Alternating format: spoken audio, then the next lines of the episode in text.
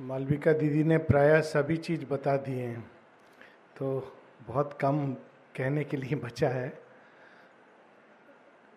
मानव के आध्यात्मिक विकास की दो धारा होती है।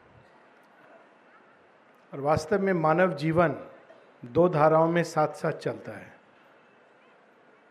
एक व्यक्ति और दूसरा समाज। एक दृष्टि से देखें तो दोनों परस्पर पूरक हैं, एक दूसरा को पूर्ण बनाते हैं। और होना भी ऐसा चाहिए कि समाज व्यक्ति के विकास को, आध्यात्मिक विकास को, हर दिशा में उसके विकास को सहायक बने। और जैसे जैसे इंडिविजुअल्स व्यक्ति विकसित होता है वैसे वैसे वो समाज को और विकसित और समृद्ध करता जाता है। किंतु अगर बात इतनी सरल होती तो कोई समस्या नहीं थी। समस्या यह है कि व्यक्ति सदैव समाज के आगे रहता है। समाज से कुछ व्यक्ति ऐसे होते हैं जो चेतना में विकसित होने लगते हैं। और जब तक उनका विकास समाज के दायरे में है, एक सीमा है जब तक समाज उनको स्वीकार करता है कि ठीक है, इसका विकास हो, कोई बात नहीं किंतु एक सीमा के पार जब वो जाने लगते हैं तो समाज से उसको वापस खींचने की चेष्टा करता है। और यदि व्यक्ति बहुत स्ट्रांग विल्ड है, प्रबल इच्छा शक्ति का है, अभिप्सा से भरा हुआ है तो एक समय आता है जब समाज को छोड़कर संन्यास ले लेता है। ये अब तक हम लोग देखते रहे हैं। हम सब लोग घर में कोई अगर आध्यात्मिक व्यक्ति आता है तो सब सम्मान देते हैं। किंतु अगर हमारा बच्चा अगर ऐसे बोले कि, मम्मी, मुझे डॉक्टर इंजीनियर नहीं बनना है। मुझे तो आश्रम में जाकर के माता जी का काम करना है। बस, उसके बाद शुरू हो जाता है। स्टार्ट होता है all life is yoga quote करके। और अनेक लोगों का एग्ज़ाम्पल देखे। दिल्ली में एक बहुत बड़े रिटायर्ड जज थे, उनका एक बिजनेसमैन के साथ बहुत अच्छा दोस्ती था। दोनों सत्संग सुनने के लिए जाते थे, हर संडे को। तो एक बार, एक दिन जो बिजनेसमैन थे, सेठ जी वो बीमार हो गए। तो जब उनको जज पिकअप करने के लिए आए, बोले, मेरा तो स्वास्थ्य ठीक नहीं है, मैं तो जाऊँगा नहीं। तो उनका बच्चा सत्रह अठारह साल का बाहर खेल रहा था। बोला, अंकिल, मैं चलूँ थोड़ा आपके साथ? बोले हाँ चलो। तो होकर के आया। अच्छा लगा। नेक्स्ट संडे को जब सेठ जी और वो जा रहे हैं जज तो बच्चा बोलता है, मैं फिर से जाना चाहता हूँ, मैं चलूँ आज भी। तो जो सेठ जी थे, उन्होंने ज़ोर से एक थप्पड़ लगाया अपना बेटा को। तो जज बोले, आप ऐसा क्यों कर रहे हैं? अच्छा तो चीज़ है जिसमें जाना चाहता है, इसमें प्रॉब्लम क्या है? तो सेठ जी ने कहा, नहीं, आप नहीं समझोगे। हम लोग जाते हैं, सुनते हैं, बाहर आके जितना ज़रूरी है उतना रखते हैं।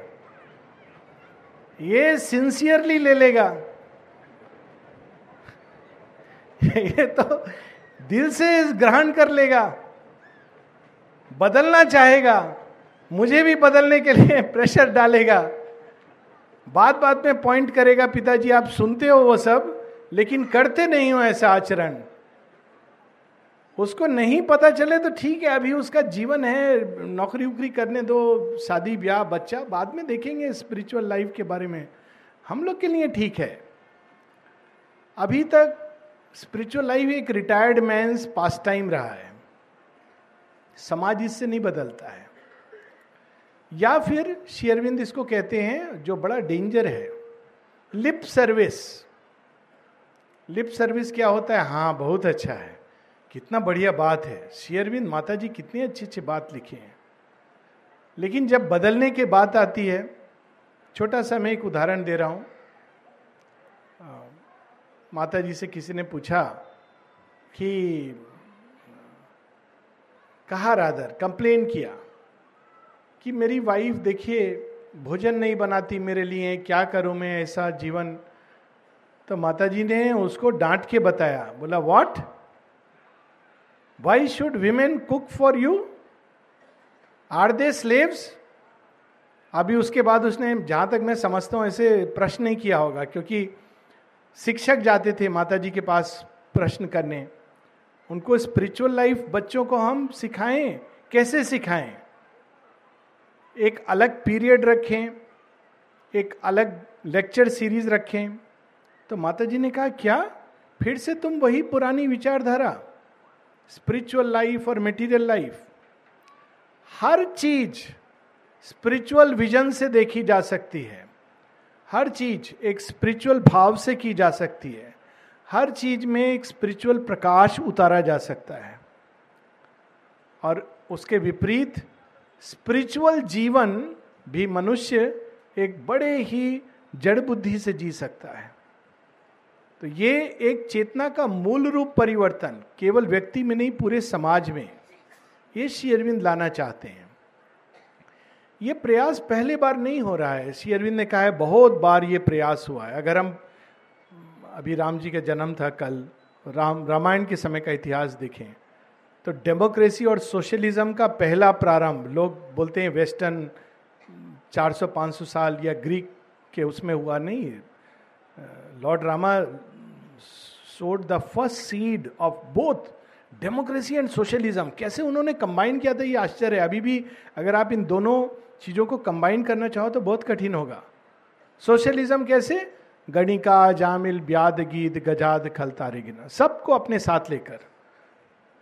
यहाँ तक कि राक्षस असुर को भी। विभीषण आ गया शरण में, वो जो अभी दीदी बहुत अच्छे बात बोल रहे थे कि they are not problems social problems they are soul trapped Vibhishan क्या है? एक सोल है। राक्षस कुल में है, कोई बात नहीं है ट्रैप्ड है। अगर वो ओपन होता है और विकसित होना चाहता है तो उसको अवसर मिलना चाहिए। वो राक्षस है, इसलिए उसको शक से देखें, शंका से देखें, ये उचित नहीं है। वो जब सरेंडर करने आता है, सब बंदर भालू बोलते हैं, आप गलत कर रहे हो। लेकिन राम जी कहते हैं, मुझे करने दो, जो मैं कर रहा हूँ, मुझे मालूम है। तो सोशलिज्म का उन्होंने बीज बोया, डिवाइन सोशलिज्म, वेदांत के आधार पर। वही डेमोक्रेसी, किस हद तक कि अगर साधारण से साधारण मनुष्य भी प्रश्न करता है राजा के ऊपर ही इज़ द राइट अभी हम लोग बोलते हैं right to information he is the right to question the king और राजा ये नहीं कह सकता है, मेरा वर्ड इज़ कमांड वो राजधर्म को क्या पराकाष्ठा में ले गए हैं? डेमोक्रेसी का ये अल्टीमेट है कि एक साधारण से साधारण व्यक्ति अगर आवाज़ उठाता है तो राजा को उसकी बात को न्याय संगत रूप से उत्तर देना है, उस समय सामाजिक परिधि। किंतु उसी रामायण में इस बात का संकेत है कि जब भी हम लोग प्रयास करते हैं एक आध्यात्मिक युग लाने का, सभी अवतार ये प्रयास करते हैं तो वो क्यों विफल होता है? रामायण की कहानी यही है। सीता माँ भूमिजा हैं, अर्थ नेचर हैं, Ram divine avatar divine soul है, दोनों का मिलन होना है। लेकिन बार बार अर्थ नेचर को असुर अपने कब्जे में ले लेता है। उसके बाद वो प्योरिफिकेशन की प्रोसेस से जो अग्नि, उसमें पूरा प्योरिफिकेशन है अर्थ नेचर का। और हो जाता है प्योरिफिकेशन लेकिन समाज इस बात को स्वीकार नहीं कर सकता। अभी भी अगर ये बात पूछी जाए कि आध्यात्मिक जीवन से क्या समझते हैं, बहुत लोग पूछते हैं, आश्रम के स्कूल के बारे में अच्छा तो वहाँ यह कल्पना करते हैं कि रोज सुबह जब बच्चे लोग स्कूल में जाते होंगे तो मंत्र उच्चारण करते होंगे। नहीं they don't do that they have silent concentration लेकिन हम लोग के मन में अभी भी एक धारणा है आध्यात्मिक जीवन के बारे में, कि आध्यात्मिक जीवन मतलब इस तरह का। इसीलिए सीता माँ को आश्रमों में पलना होता है। She cannot come in the mainstream earth nature को हम लोग स्वीकार नहीं करते हैं कि यह संभव है कि जीवन की सभी गतिविधियाँ, जैसे अभी हम लोग सुन रहे थे विज्ञान को, कला को, पॉलिटिक्स को, एडमिनिस्ट्रेशन को, इकोनॉमिक्स को, इंजीनियरिंग को, मेडिसिन को, साइकोलॉजी को, सभी विधाओं को, चौसठ विधाएँ हैं, भारतीय शास्त्रों के अनुसार। उन सब विधाओं को हम जोड़ सकते हैं भगवान से। और भारतवर्ष में ये पुराने समय प्रयास हुआ है। अगर आप देखिए, कला के क्षेत्र में तो निश्चित रूप से हुआ है। कला के क्षेत्र में भी और विज्ञान के क्षेत्र में भी, शस्त्र विद्या के क्षेत्र में भी। सारे शस्त्र कैसे रिसीव किए जाते थे? दिव्य अस्त्र के रूप में। कमिंग फ्रॉम द वन कला के क्षेत्र में नित्य शिव जी से निकला है। नटराज हैं। संगीत। माँ सरस्वती के सितार से निकला है। तो सारे के सारे अगर हम देखें, युद्ध कार्तिकेय, हर चीज़ का एक देव है, और वह देव एक के साथ जुड़ा हुआ है। इसके पीछे जो मूल था, ये था कि हर गतिविधि, हर विधा, वो सर्वोच्च से जाके ही मिलती है। और इसके बहुत सारे संकेत, पुराने समय जो प्रयास था, उसको पकड़ना इसलिए ज़रूरी है, क्योंकि उसकी स्पिरिट अभी भी है। एक चीज़ जिसको आमतौर पर एंटागोनिस्टिक माना जाता है, विवाह। विवाह तो स्पिरिचुअल लाइफ से कोई लेना देना नहीं है। पर इसी भारतवर्ष में जब विवाह होता है तो वो शिव पार्वती के विवाह से कनेक्ट किया जाता है। और ऐसी मान्यता है कि सबका विवाह वैसा होना चाहिए जैसे शिव और पार्वती का। देखिए कितना सुंदर रिकन्सिलिएशन है शिव जी के लाइफ में, एक सन्यासी का और एक गृहस्थ का। अपने आप दोनों एक साथ जोड़ दिए गए हैं। ये प्रयास हुए हैं, संकेत हैं, भारतवर्ष में नहीं, बाहर भी हुए हैं। माता जी बताती हैं कि जब वे रानी हादसेपुट के नाम से इजिप्ट में थी। तो उन्होंने समाज की, जब भी माँ श्री अरविंद आए, उन्होंने समाज की दिशा को मोड़ दिया है आध्यात्मिकता की ओर। जब किसी ने पूछा भी था श्री अरविंद से कि आप अन्य जन्मों में क्या कर रहे थे, तब तो आप अवतार के रूप में नहीं थे। कहते हैं हाँ तब हम अवतार के रूप में नहीं थे। कर क्या रहे थे आप? कैरिंग ऑन द इवोल्यूशन तो डिसाइपल ने पूछा कि मतलब क्या हुआ? तो शेयरविंद कहते हैं, ये इसका मतलब समझाने के लिए मानवता का पूरा इतिहास समझाना होगा। हम लोगों ने इस तरह से बारीकी से नहीं देखते हैं। तो इस रानी ने एक मंदिर बनाया था, सूर्य मंदिर, सन टेंपल उसके पहले अगर हम देखेंगे तो जितने भी इजिप्शियन गॉड्स थे, कभी किसी का पशु का सिर है, एनिमल गॉड्स थे बहुत सारे। तो सूर्य मंदिर का अगर आप चार्टर पढ़ेंगे तो वो बिल्कुल औरविल का चार्टर है। एक चेतना है प्रकाश युक्त है, उसमें हम सब एक हैं। और वो मंदिर फिर अब विध्वंस हो गया है।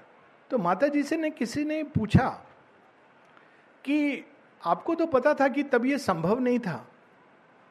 तो आपने इसको क्यों प्रयास किया? माता जी कहती हैं, ताकि इस सत्य की स्मृति मनुष्य के मन में पड़ी रहे, मनुष्य इस एफर्ट को गिव अप नहीं करे। और ये बहुत तरह से देखिए, एक पूजा होती है, हम सब लोग जानते हैं।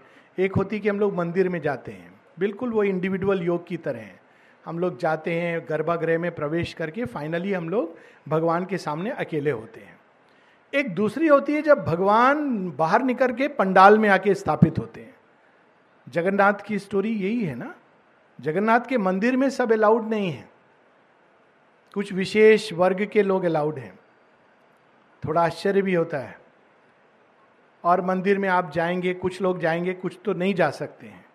लेकिन साल में एक दिन ऐसा है, जब जगन्नाथ बाहर आते हैं और उस समय जो भी हो, सब लोग साथ मिलकर उस रथ को खींचते हैं। Again a very beautiful symbol कि एक दिन ऐसा आएगा, जब इस संसार के स्वामी केवल हृदय की गुफा में अंदर जाकर हम खोज लें, इतना काफ़ी नहीं है। वे जो कण कण में विद्यमान है एक एक व्यक्ति के अंदर है एक एक पशु पक्षी, वो इस बाहर निकल करके हम सबको परिपूर्ण करेंगे। यही धरती की प्यास है और इन सब कहानी में इसका संकेत मिलता है। परंतु ये प्रयास विफल क्यों हो जाता है? वहाँ श्री अरविंद हम लोगों को संकेत करते हैं। इसके कई कारण हैं। एक कारण यह है कि जब कुछ इंडिविजुअल्स रियलाइज़ करते हैं एक सत्य को तो वो सीधा मन की भूमि पर पकड़ करके उठाने की चेष्टा करते हैं। अब ज़्यादातर मनुष्य मन की भूमि पर एक उच्चतम मन पर नहीं उठे हुए होते हैं। और कुछ लोग तो ऊपर उठ जाते हैं, लेकिन बाकी सब फिर उसको मैकेनिकल रिलीजन में बदल देते हैं, क्योंकि ये जड़ प्रवृत्ति का यही एकमात्र तरीका है। अंदर में भगवान को साष्टांग करो, सरेंडर करो, ये कठिन है, परंतु बाहर जाकर के लेट जाओ प्रणाम कर लो, ये सरल है। हम लोग इजी वे आउट अंदर में हम श्रद्धा का पुष्प रोज माँ को चढ़ाएँ, कठिन है। बाहर में एक फूल लेके चढ़ा देना सरल है। अंदर में रोज धूप बत्ती जलाएँ, जो माँ सिंबल बताती हैं like the pure incense perfume of the pure incense of India may my aspiration rise high अंदर में ऐसी अभिप्सा जो उठती चली जाए ऊपर वो कठिन है प्योर एस्पिरेशन हमेशा मिक्स्ड होती है डिज़ायर के साथ। लेकिन बाहर में आसान है, आपने जला दिया, लगा दिया। तो मनुष्य क्या करता है, उस आध्यात्मिक सत्य को, आम मनुष्य, कुछ प्रबुद्ध लोग उसमें से निकल आते हैं। जैसे बात हो रही थी, दीदी ने एग्ज़ाम्पल दिया, स्वामी विवेकानंद। वो श्री रामकृष्ण परमंश के सत्य को पकड़कर ऊपर उठ गए। कुछ और जो उनके निज के संपर्क में थे ब्रह्मानंद स्वामी, निखिलानंद, ये सब जो उनके क्लोज लेकिन बाद में जो बाकी लोग फॉलो करते हैं, और वो एक मिशन नहीं, सब जगह, वो उसको एक रिलीजन में बदलने की चेष्टा, क्योंकि वो एक इजी होता है, आसान होता है। ये डेंजर हमेशा रहता है स्पिरिचुअलाइजेशन के प्रोसेस में। और इसलिए श्री अरविंद इसको अब दो एंगल से अप्रोच कर रहे हैं। इसका सॉल्यूशन वो पूरी तरह जानते हैं, ये रोग है मनुष्य का, कि जो चीज़ आएगी, उसको वो रिलीजन में बदल के संतुष्ट हो जाएगा। मैंने कर दिया अपना काम, और रिलीजन मतलब सब चीज़ मैकेनाइज हो जाएगी। आपको पोप से मिलना है, इतना रुपया दीजिए, पोप हैं हेड पोप हैं कार्डिनल हैं बिशप हैं, ये सब शुरू होगा। तो एक और तो वो सारे संसार में काम कर रहे हैं एक बड़े इंटरेस्टिंग ढंग से। और वो काम दिखाई देता है। वो काम कैसे कर रहे हैं? उसका संकेत वो लेते हैं उपनिषद की एक कहानी से। उपनिषद में वारुणी भृगु का पुत्र है।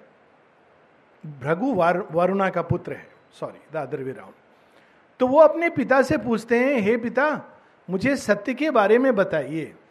मुझे जानना है। तो पिता कहते हैं ये नहीं कि एक लेक्चर दे दिया एक किताब पकड़ा दी बोले पढ़ो तुम। सत्य जान जाओगे। मैंने बहुत अच्छा टॉक दिया था, सुन लेना, सत्य जान जाओगे। वो बोलते, तुम ध्यान करो और तुम बताओ कि तुमने क्या पाया? ये पुराने समय में तरीका था। तो ध्यान करता है, अंत में आके बोलता है कि मैंने ये पाया कि अन्नम ब्रह्मेति, जो मैटर है, वही ब्रह्म है। तो उसके पिता ये नहीं कहते गलत, वो कहते हैं, गुड। मैटर ब्रह्म है मैटर भी तो एक एक रस में फैला हुआ है। आप देखिए कैसा उसका विस्तार है, ब्रह्म की तरह। कहा मैटर नहीं है। जहाँ फॉर्म है, वहाँ मैटर है। मैटर का सब्सटेंस अलग है। उसके अणुओं का संगठन अलग है। इस सीक्रेट को जो समझ लेता है, उसके अंदर बहुत वो मैटर के साथ प्ले कर सकता है। अभी वैज्ञानिक लोग इस चीज़ को ढूंढते ढूंढते पहुँच गए मैटर के विस्तार में।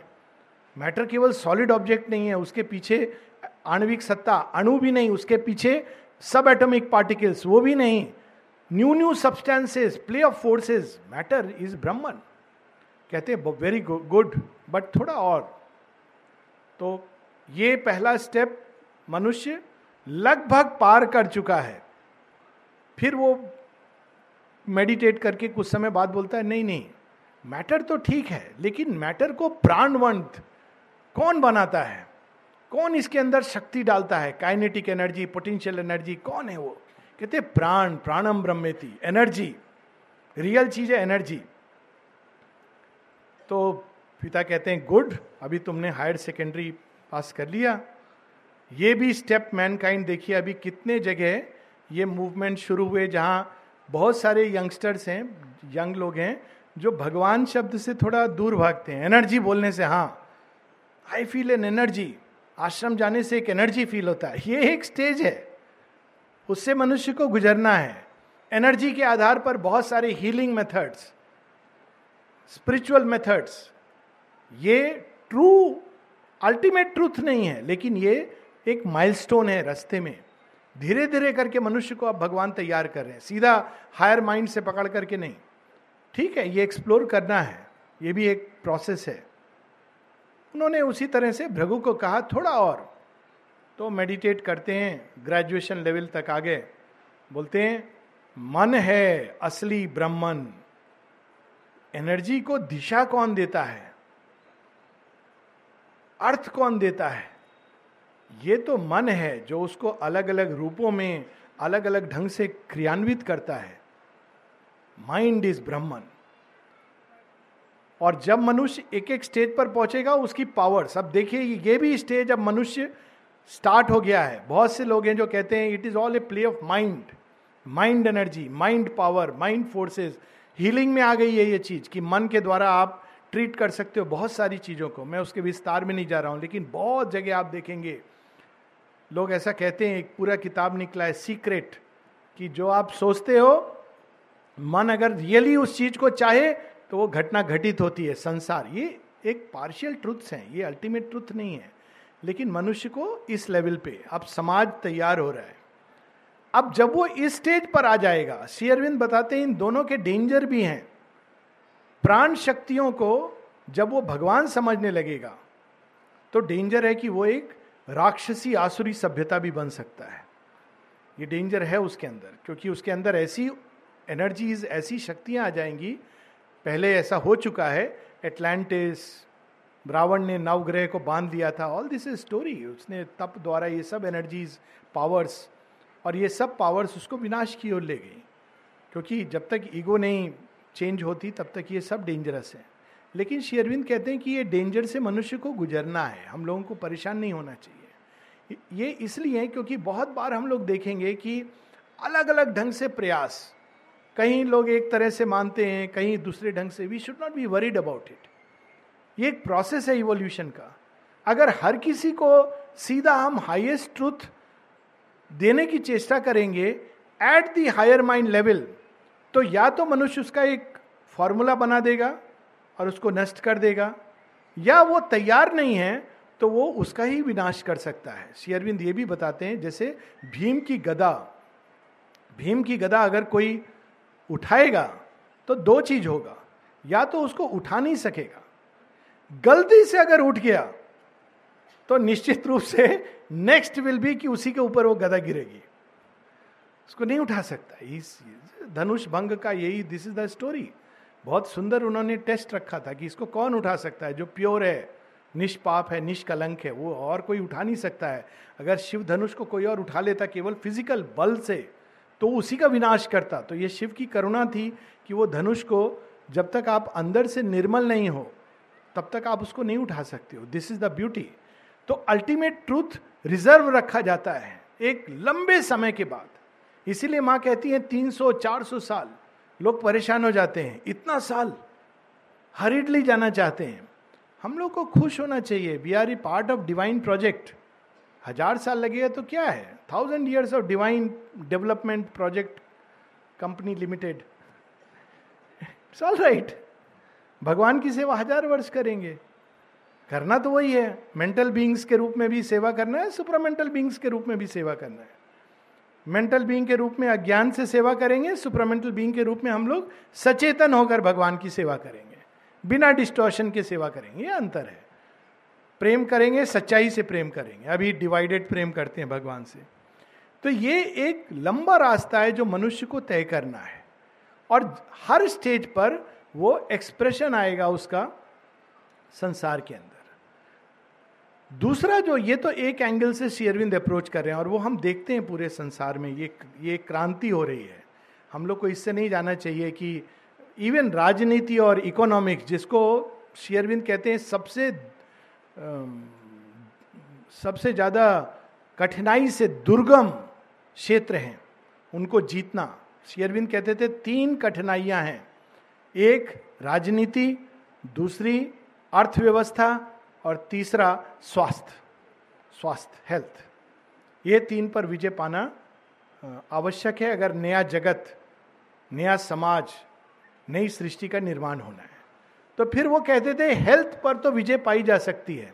और ऑलरेडी हम लोग देखते हैं कि हेल्थ में बहुत सारे इनर मीन्स परंतु पुराना जगत छोड़ता नहीं है आसानी से। वो स्पिरिचुअल एज को नहीं आने देगा। वो कंफर्टेबल है, मंदिर में जाके पूजा कीजिए, पर आप डॉक्टर को डॉक्टर का काम करने दीजिए। वो तो स्कैल्पेल लेके चीरेगा, दवाई से ही ठीक करेगा। आप अगर डॉक्टर को बोलेंगे इवन जो माँ श्री अरविंद के भक्त हैं, जो आध्यात्मिक में विश्वास करते हैं कि मदर्स ग्रेस कैन क्योर तो वो अंदर में बहुत सारे डॉक्टर्स को मैं जानता हूँ। कहेंगे अच्छा अच्छा ये नया नया थोड़ा पढ़ लिया इसने। इसको मालूम नहीं है। बिना एमोक्सीसिलिन और जितने सारे पता नहीं क्या क्या आसुरिक नाम हैं, उसके बिना ठीक नहीं होता है। ये ठीक है, अभी नया नया इसने पढ़ा है बट इट्स नॉट ट्रू ये फेथ माँ बार बार कहती हैं it is nothing but habitual thinking वो लड़ती रहे इसके इसके अगेंस्ट ठीक है, हर किसी में सक्सेस नहीं होगी, कोई बात नहीं। अप्रोक्सीमेशन बहुत सारे ऐसे प्रयास होंगे, अधूरे होंगे। हम लोगों को मालूम नहीं कि वो व्यक्ति जो माता जी का नाम लेते हुए कैंसर से मर गया, बिना इलाज कराए, वास्तव में उसने आने वाली पीढ़ी के लिए काम आसान कर दिया।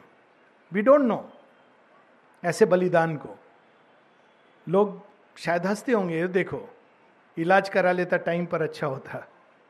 But he has done a work ये नहीं कि सबको ये काम करना चाहिए या करने के लिए जो तैयार नहीं है, पर बहुत सारे अप्रोक्सीमेशन होंगे इस तरह के। ओल्ड वर्ल्ड और न्यू वर्ल्ड के बीच। लेकिन जो सबसे बड़ी कठिनाई आएगी, ये एक जो टर्निंग है अंदर में शेरविंद इसको कहते हैं is a reorientation of our faith and will ये दोनों बदलने चाहिए। अगर ये दोनों बदल जाते हैं, मूल श्रद्धा कि ऐसा संभव है, और इसके लिए बहुत सत्यनिष्ठा से हमको अपने अंदर देखना है, और हम देख लेंगे कि हमारे अंदर श्रद्धा है कि नहीं है। ये नहीं कि माँ में श्रद्धा नहीं, माँ में श्रद्धा है। किंतु एक नया युग आ सकता है। सुपरामेंटल एज कैन मैनिफेस्ट ऐसा समय आ सकता है जब मनुष्य हर तरह से केवल भगवान की शक्ति द्वारा चालित हो। ये श्रद्धा है कि नहीं, यहाँ पर हमको देखना है। ये संकल्प है कि नहीं, ये स्टार्ट होते हैं। और इसका प्रयास शेयरविंद हम लोग देखते हैं एक न्यू आइडिया बोल करके, जब शुरू शुरू में, आर्या के भी पहले न्यू आइडिया माता जी ने एक छोटा सा समाज, कुछ लोगों का, दस बारह लोग, न्यू आइडिया, इस पर उनका एक लोग विचार विमर्श करते थे कि इस जो नई शक्ति जो आई है, एक नया आइडिया, एक नया संकल्प है, एक नई श्रद्धा, हम सबके अंदर जागृत हो। और ये प्रयास करना चाहिए, न्यू आइडिया। हर क्षेत्र में एक नए ढंग से हम चीज़ों को देखें, किस ढंग से एकत्व के आधार पर। ये मूल अंतर जो अविद्या और विद्या में है, वो इसी का है। अविद्या बहुत दूर ले जाती है, परंतु डिवीज़न के आधार पर ले जाती है। और विद्या एकत्व के आधार पर। मानव समाज में भी यही हम देखते हैं। अविद्या समाज को डिवाइड करती है। ये ग्रुप वर्सेस दैट ग्रुप विद्या ग्रुप को खत्म नहीं करती है। सब एक जैसे हो जाए नहीं कहती है। पर वो कहती है, ये ग्रुप भगवान के इस एस्पेक्ट को प्रकट कर रहा है। दूसरी ग्रुप, दूसरे ढंग से प्रकट कर रहा है। इसलिए शेयरविंद एक वर्ड यूज़ करते ग्रुप सोल एक नया समाज मेकेनाइज्ड मशीन की तरह नहीं बनेगा, जहाँ सब लोग एक जैसा सोचें। ये तो बचपना है। माता जी से लियो टॉल्स्टॉय के बच्चे ने एक बार कहा, बेटे ने। वो कहता था, बहुत आसान है, एकता लाना। अच्छा कैसे? बोला, सब लोग अगर एक भाषा बोलने लगे तो प्रॉब्लम खत्म हो जाएगी। तो माँ हँसी। घर में दो लोग रहते हैं, एक ही भाषा बोलते हैं, एक ही बैकग्राउंड से होते हैं, हर दूसरे दिन झगड़ा करते हैं। भाषा की प्रॉब्लम नहीं है। हम लोग अक्सर बोलते हैं, अगर भाषा एक, भाषा की प्रॉब्लम नहीं है। प्रॉब्लम है कि हम लोग हर चीज़ को डिवाइडिंग इंटेलेक्ट से देखते हैं। हृदय से जब देखना शुरू करेंगे तो एक ही होगा। अलग अलग भाषा के पीछे साउंड साउंड के पीछे संकेत, हृदय के भाव हम लोग पढ़ लेंगे। तो बहुत सारी समस्याएँ। तो ये एक पूरी प्रोसेस है जिससे मनुष्य गुजर रहा है। फेथ एंड विल तीसरा जो एक ऑब्स्टिकल है, वो है ईगो सेंस ये एक बहुत ही स्पेशलाइज काम है, जो कम से कम मुझे लगता है, जो ये शेयरविंद से कनेक्टेड जितने भी समाज हैं, उनके अंदर इस पर बहुत ही तीव्र गति से काम हो रहा है।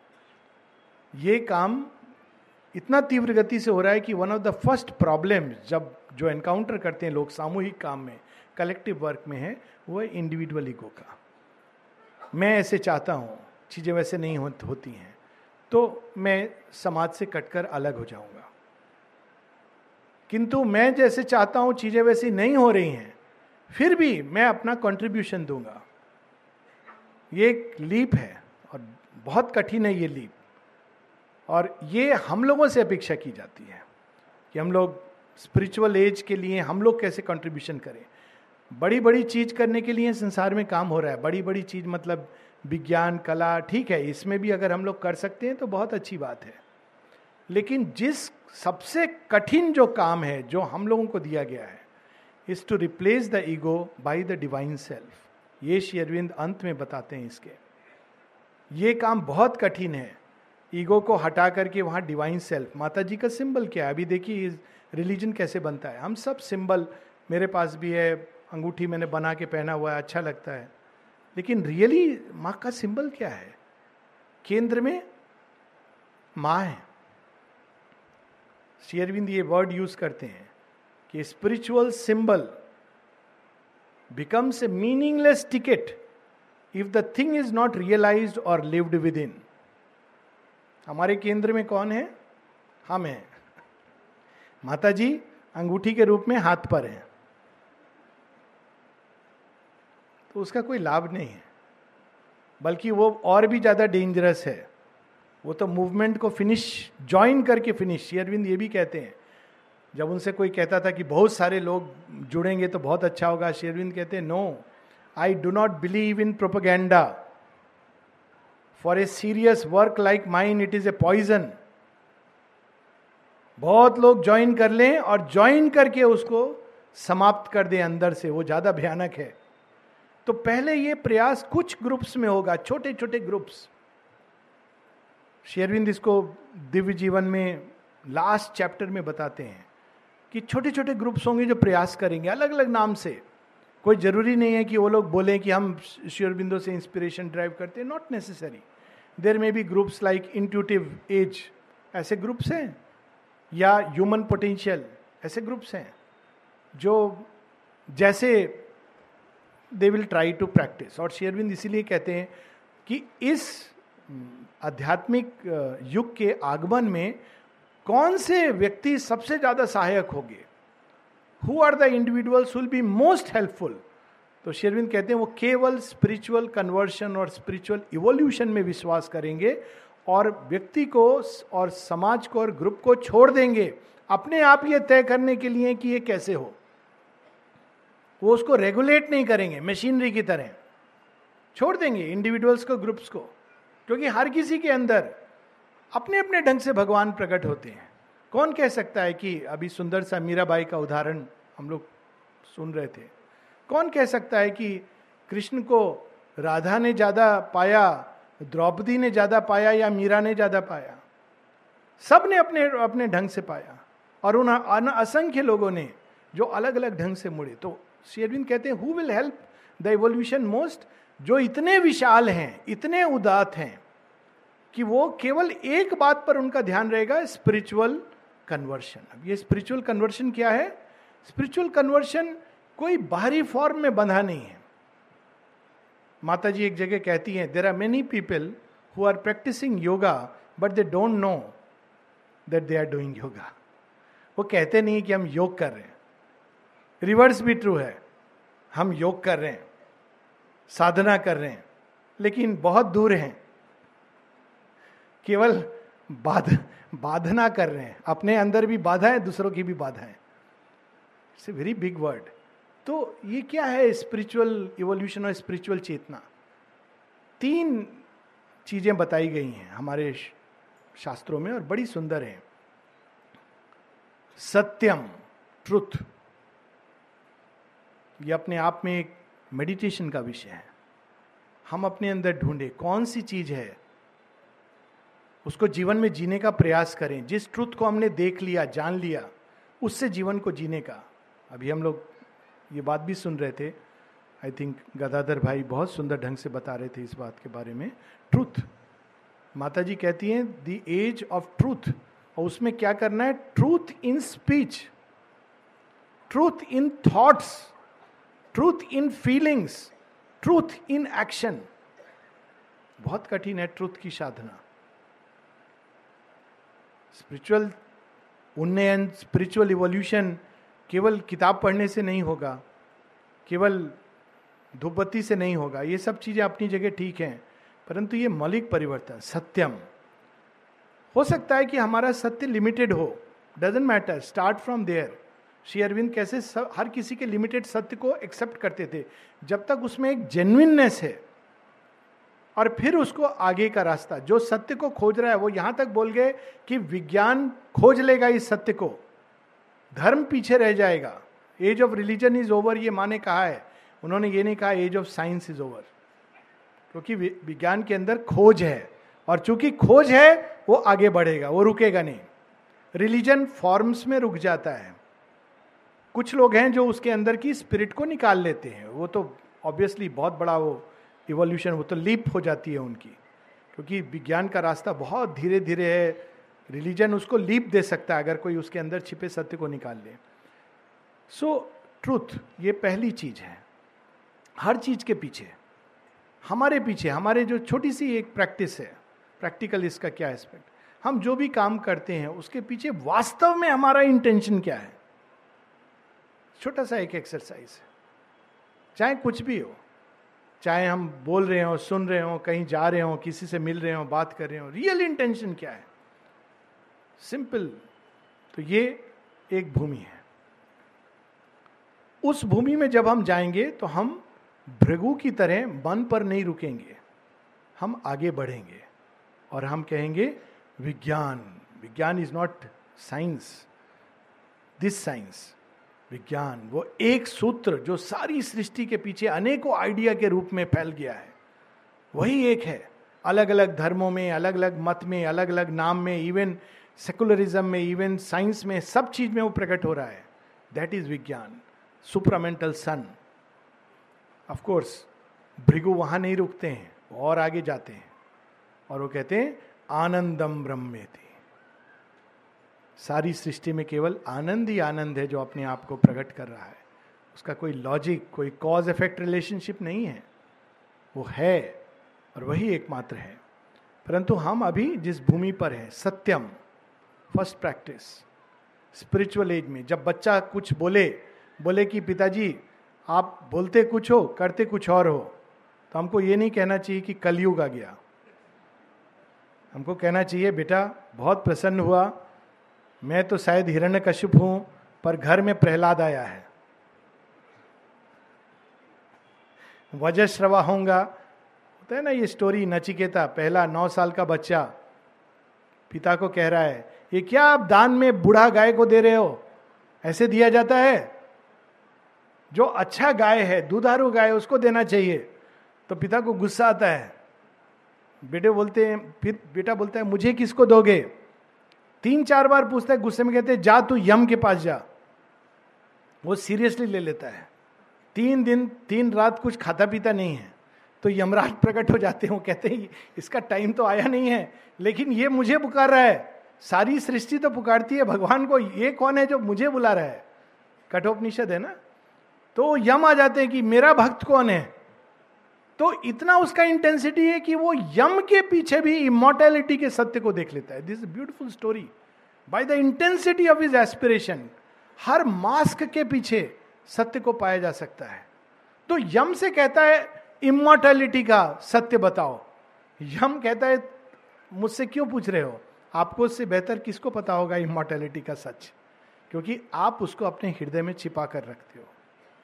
To find truth even in the most terrible mask that is the sadhana of truth sadhana of truth खत्म नहीं होता जब तक हम सब चीज़ के अंदर भयानक से भयानक मास्क हम लोग कितने जल्दी हताश हो जाते हैं अरे शेर शिवबिंदु ने बोला है कि नया एज आएगा हम तो केवल आइसिस को देख रहे हैं यहाँ दूसरे इसको देख रहे हैं यहाँ इसको देख रहे हैं अगर हम ध्यान से देखेंगे तो उसके पीछे भी हमको श्री कृष्ण का मुस्कुराता हुआ चेहरा दिखाई देगा महाभारत में कृष्ण ही थे दोनों तरफ़।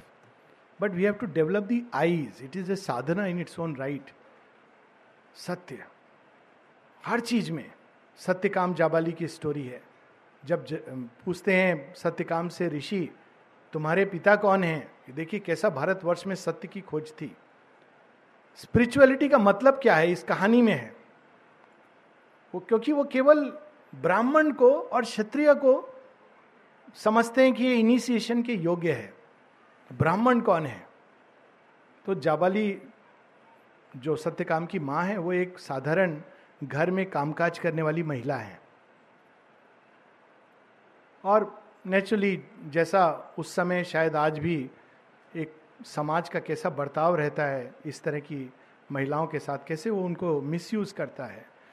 तो सत्यकाम से पूछते हैं तुम्हारे पिता का नाम क्या है? गोत्र क्या है? तो मम्मी से पूछते हैं, मम्मी, पिता का नाम गोत्र बताइए। हमने तो देखा नहीं कभी। तो उसकी माँ बोलती है, बेटे, मैंने भी नहीं देखा। मैं नहीं जानती तुम्हारे पिता कौन है। क्योंकि मैं बहुत घरों में काम करती थी। मुझे नहीं मालूम। इतनी सी छोटी सी लाइन में सब कह जाती है। मुझे नहीं मालूम तुम्हारे पिता कौन है। इतना निश्चित है कि माँ मैं हूँ। तो नेक्स्ट डे वो जाकर सीधा कह देता है अपने गुरु को। मुझे नहीं मालूम कि मेरे पिता कौन है, लेकिन माँ मेरी जाबाली है। तो गुरु कहते हैं, तुम सत्य के अधिकारी हो, तुम ज्ञान के अधिकारी हो। देखिए सो डिफरेंट सत्यम। कितनी करेज चाहिए इसके लिए। आजकल के बच्चों में ये चेंज आ रहा है। वो, हम लोग की तरह नहीं था, हमारा जनरेशन में कि सब पेरेंट्स सोचते थे कि बच्चा, बहुत साधु बच्चा है हमारा। लेकिन बहुत नोटी स्कूल से कुछ और अभी तो बच्चे जैसे हैं, वैसे हैं। न्यू जनरेशन चिल्ड्रन दूसरा वृहतम सत्य केवल एक पॉइंट नहीं है कि मेरे अंदर। वृहतम विशाल है। चेतना में जो संकीर्ण है, जिसकी सोच संकीर्ण है, भावनाएँ संकीर्ण है स्पिरिचुअल रिवोल्यूशन कैसे लाएगा वो? इसलिए शेरविंद कहते हैं, कौन इंडिविजुअल्स हेल्प करेंगे जो विशाल हैं अपनी चेतना में? सोच में विशाल हैं, भावनाओं में विशाल हैं, केवल ये नहीं, मैं, मेरा परिवार, मेरा राष्ट्र, ये सब आवश्यक हैं, लेकिन केवल एक एक बिंदु हैं, उससे और आगे। इवन ह्यूमैनिटी पर नहीं रुकना है। एक एक जीव के अंदर वो विशालता, सारी सृष्टि में भगवान का नृत्य। जब हम लोग रात को देखें, तारे आजकल दिखाई नहीं देते हैं, पता नहीं कटक में दिखाई देते हैं कि नहीं। दिखाई दें तो ऐसा लगना चाहिए भगवान का आरती हो रहा है। So beautiful it will be हर चीज़ में भगवान का दर्शन, समुद्र को देखें, पुष्प को देखें, विशालता वाइडनेस थॉट्स में विशालता। कोई हमको कॉन्ट्रडिक्ट कर रहा है तो ये नहीं हमारा शत्रु है। जो कह रहा है यस सर वो हमारा मित्र है। ये तो संकीर्णता है। उसका अलग व्यू पॉइंट है, मैं उससे सहमत नहीं हूँ। लेकिन फिर भी उसका अपना व्यू पॉइंट है। ये भी एक, हम लोग देखेंगे कि ये भी चेंज एक आ रहा है समाज में। एग्री टू डिसएग्री अपने आप में एक बहुत बड़ा चीज़ है। लेकिन इसमें सबको लगता है एक कंफ्यूजन हो सकता है, और सच बात है। इसीलिए एक तीसरा एस्पेक्ट है आध्यात्मिक चेतना का, और वह है रितम। ये सबसे कठिन है। सत्यम वृहतम रितम, ऐसे वैदिक ऋषियों ने उसको डिफाइन किया। रित क्या है? हर चीज़ का उचित स्थान है, उचित जगह है। वो हमको डिस्कवर करना है। एक राइट लॉ ऑफ़ बीइंग है हर चीज़ का। और वो जानना सारी सृष्टि में चाहे वो ज्ञान हो, विज्ञान हो, कला हो, हर चीज़ का में उसको हमको पाना है। रित। हर चीज़ एक सत्य के नियम के अनुसार, सत्य के धर्म actually it is dharma not religion, सत्य धर्म जिसको यज्ञवल प्रार्थना करते हैं, सत्य धर्माय दृष्ट हर चीज़ के विकास का एक सही मार्ग है। उसको पाना, देखना, समझना, पहले अपना स्वधर्म। इसलिए श्री अरविंद ये भी बताते हैं कि जो जब आध्यात्मिक युग में हम प्रवेश करेंगे तो फिर हम लोग बाहर से नियम के अनुसार नहीं जिएँगे। हम अपने ही अंदर जीने की कोई लॉ ऑफ़ बीइंग ढूँढने का प्रयास करेंगे। इसमें एरर्स होंगे शुरू में, लेकिन अल्टीमेटली हम लोग हिट करेंगे उस चीज़ को जिसको गीता स्वधर्म कहती है। और ये चीज़ भी हम लोग आजकल देख रहे हैं। बच्चे लोग इस बात से नहीं जाते हैं कि मम्मी बोल रही है, पापा बोल रहे हैं। वो कहते no I don't feel like मेरा इंटरेस्ट इसमें है। ऐसे कितने बच्चों को मैं जानता हूँ और कितने जो कन्फ्यूज़न होता है, जिनके जीवन में डिप्रेशन आता है, क्योंकि वो अपने सुधर्म के अनुसार जीवन नहीं जी रहे हैं। किंतु अब धीरे धीरे ये परिवर्तन आ रहा है समाज में कि पेरेंट्स टीचर्स इरेलीवेंट होते जा रहे हैं टू से द लीस्ट क्योंकि अंदर का एक सत्य अपने आप को खंबा फाड़कर जड़ तत्व का प्रकट कर रहा है कंपेल कर रहा है मनुष्य को। वह सब चीज़ों को अपने स्थान पर ले जाएगा। रित यह आध्यात्मिक चेतना, इसमें कोई भी बाहरी चीज़ का कोई मतलब ये एक चेतना का चेंज है। चेंज ऑफ़ कॉन्शियसनेस माता जी जिसको कहती हैं। और वो इतना सरल नहीं है, परंतु सबसे बड़ा जो बेरियर उसके रास्ते में है, वो है हमारा, हम स्वयं हैं, कोई और नहीं है, और वो है हमारा अहंकार जो हमको सीमित कर देता है। जो बड़ा सुंदर अभी हाल में एक व्हाट्सएप मैसेज आया था और really it is very nice अब देखिए व्हाट्सएप के माध्यम से कितनी this change is so evident अब उसमें एक बड़ा सुंदर मैसेज था वेन वी आर बॉर्न जब हम जन्म लेते हैं we are given a surname हमको एक सरनेम डाल दिया जाता है। We are given a nationality हमको एक, तुम इस राष्ट्र को बिलोंग करते हो, कह दिया जाता है। We are given a language ये तुम्हारी भाषा है, कह दिया जाता है। We are given a religion ये तुम्हारा रिलीजन है, कह दिया जाता है। और कहते then all the rest of our life we are trying to defend it पूरा जीवन हम अब उसको बचाने में लगे रहते हैं। और माता जी क्या कहती हैं if you come to yoga यदि तुम योग में आना चाहते हो तो you have to get rid of all your mental conception all your vital scaffoldings and you have to hang only with faith your family your religion your country lies here कहाँ पर? द डिवाइन तुम्हारा परिवार, तुम्हारी पहचान, तुम्हारी राष्ट्रीयता, सब कुछ, ये जो बाहरी पहचान है, ये हट जाएगी। और क्या हम पहचान पाएँगे? नई पहचान। इट इज़ द डिवाइन भगवान कैसे राष्ट्र में प्रकट हो रहा है? This will be history and भगवान कैसे द्वीप समूह और भूखंड में प्रकट हो रहा है इट इज़ ज्योग्राफी भगवान कैसे विज्ञान में प्रकट हो रहे हैं दैट बिकम साइंस भगवान कैसे सृष्टि में नृत्य कर रहे हैं और उस नृत्य को हम पकड़ें, या उनकी ध्वनि को, उनके संगीत को, उनके नाद को हम संगीत में बद्ध करें it will become music poetry dance भगवान कैसे सारे राष्ट्र को सृष्टि को चलाता है? दैट विल बिकम पॉलिटिक्स भगवान कैसे संसार में अर्थव्यवस्था, सबकी आवश्यकताएँ कैसे देखता है?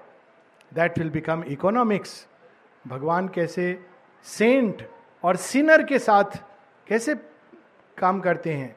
इट विल बिकम सोशियोलॉजी कैसे करते हैं वो? वो सिनर को जेल में नहीं डालते हैं। वो उसके अंदर भी बदलाव लाते हैं। ये भी शुरू हो गया प्रिजन रिफॉर्म्स देखिए स्टोरी हम लोग के ही उसमें ये सब बीज हैं। कौन थे वाल्मीकि? वाल्मीकि तो डकैत थे, मारते थे, वध करते थे। और उनका भाग्य है कि उनको मिल गए एक स्टोरी के अनुसार नारद, दूसरी स्टोरी के अनुसार सनत कुमार। और उन्होंने उसी सूत्र को उठाकर उनका जीवन बदल दिया। बड़ी सुंदर लाइन रामायण में आप लोग पढ़े होंगे। उनको तो राम कहना नहीं आता था। मरा मरा मरा कहते थे। तो कहते हैं, उल्टा नाम जपा, जग जाना, वाल्मीकि भय ब्रह्म समाना। उल्टा नाम। कितनी सुंदर बात है कि भगवान किसी पर्टिकुलर आउटर फॉर्म के दास नहीं है।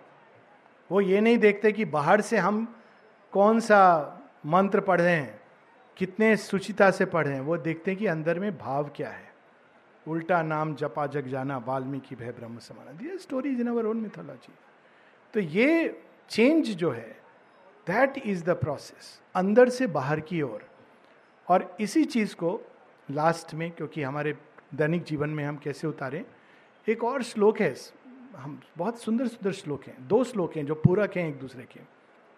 और वो जो आई थिंक अजय भाई ने बड़ा सुंदर गतिस्तम गतिस्तम बहुत सुंदर आपने गाया था, आनंद आ गया था। रियली एंजॉयड इट सो वो उसमें दो श्लोक है हमारे यहाँ।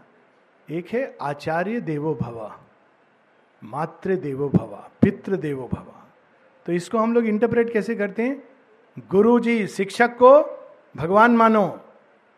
तो भगवान मानो तो चरण छुओ। भगवान अपने चरण छुआने में इंटरेस्टेड नहीं है। पर शिक्षक बहुत इंटरेस्टेड है। अगर बच्चा नहीं छूता है तो ये देखो, इतना बिगड़ा हुआ बच्चा है, कलयुगी पेरे बच्चा है माता पिता ने कुछ इसको संस्कार नहीं दिया। आचार्य देवो भव, पितृ देवो भव, पिता को भगवान मानो, मातृ देवो भव, माता को भगवान मानो। इसका एक दूसरा मतलब भी है। दूसरा मतलब है, हे आचार्य, भगवान की तरह शिक्षक बनो। भगवान शिक्षा कैसे देते हैं? प्रोजेक्ट वर्क देकर, किताबी ज्ञान देकर नहीं। लाइफ इज़ ए प्रोजेक्ट आपको उसमें प्रॉब्लम आती है, आप सॉल्व करते हो, शिक्षा आ गई। आपको कुछ बाहर से पढ़ाना नहीं है। हे आचार्य, भगवान की तरह बनो। पित्र देवो भव। हे पिता, भगवान की तरह पिता बनो। वो सब कुछ करते हैं, किंतु बहुत हम लोगों का करुणा से ध्यान रखते हैं, लेकिन कभी हम लोगों को वो ऐसे नहीं महसूस करवाते हैं कि तुम कुछ भी करो, मैं हूँ, मेरा नाम ले देना। नहीं। वो हमको शिक्षा के लिए जो आवश्यक है, ग्रोथ के लिए, वो सब प्रोसेस से गुजरने देते हैं। बहुत कठिन है ऐसा पिता बनना। माँ, आप जगत जननी माँ का एक रिफ्लेक्शन बन जाओ। इन्फिनिट पेशेंस के साथ सब हमारे दोष गुण, जो गदर भाई ने कहा, हम सब अपूर्ण। उनके चरणों में गतिस्त्वम गतिस्त्वम गतिस्त्वा भवानी स्वीकार करती हैं। वो ये नहीं कहती कि तू अच्छा बच्चा है, तू गंदा बच्चा है तो मेरा बच्चा नहीं है। ये नहीं कहती। है वो तो हर अवस्था में बच्चे को स्वीकार करती है, गोद से लगाती हैं, साफ़ करती, डांट भी देती हैं, एक थप्पड़ भी लगा देती हैं। लेकिन प्यार कभी कम नहीं करती। दिस इज़ दी प्रोसेस और दूसरा श्लोक, जो इसका पूरक है ये अवस्था कब आती है? ये अवस्था आने के लिए एक प्रयास करना पड़ता है। ये अपने आप नहीं आती। ये केवल श्लोक पढ़ लिया तो चेंज नहीं होता जीवन। वो चेंज तब होता है जब हम इस दूसरे श्लोक को जीवन में उतारते हैं। त्वमेव माता च पिता त्वमेव त्वमेव बंधु च सखा त्वमेव त्वमेव बंधु च सखा त्वमेव त्वमेव सर्व मम देव देव जब हम भगवान के साथ, मित्र का, पिता का, माता का बिलवेड का संबंध जोड़ते हैं, शिक्षक का तो वो उनके सारे ये गुण हैं, वो हमारे अंदर प्रकट होने लगते हैं। This is the process of the change by loving God as divine as divine the father divine the mother divine the teacher divine the master divine the friend divine the playmate and divine the paramour and beloved so this is the process अब इसमें ये तो अनंत है पूरा, एक लंबी यात्रा है और हम सब उस यात्रा में हैं। और इस यात्रा की जो कैप्टन है, माँ है तो इसका एक चीज़ तो निश्चित है कि ये अपनी परिसमाप्ति पर पहुंचेगी। ये ह्यूमन प्रोजेक्ट है ही नहीं, ये डिवाइन प्रोजेक्ट है। जो चलेगा चलेगा। जो उतर जाएगा उतर जाएगा। पर इतना निश्चित है कि ये प्रोजेक्ट कंप्लीट होगा। इस बार श्री अरविंद माता जी इस प्रोजेक्ट को कंप्लीट करने के लिए आए तो यहीं पर हम लोग रुकेंगे। बहुत बहुत धन्यवाद।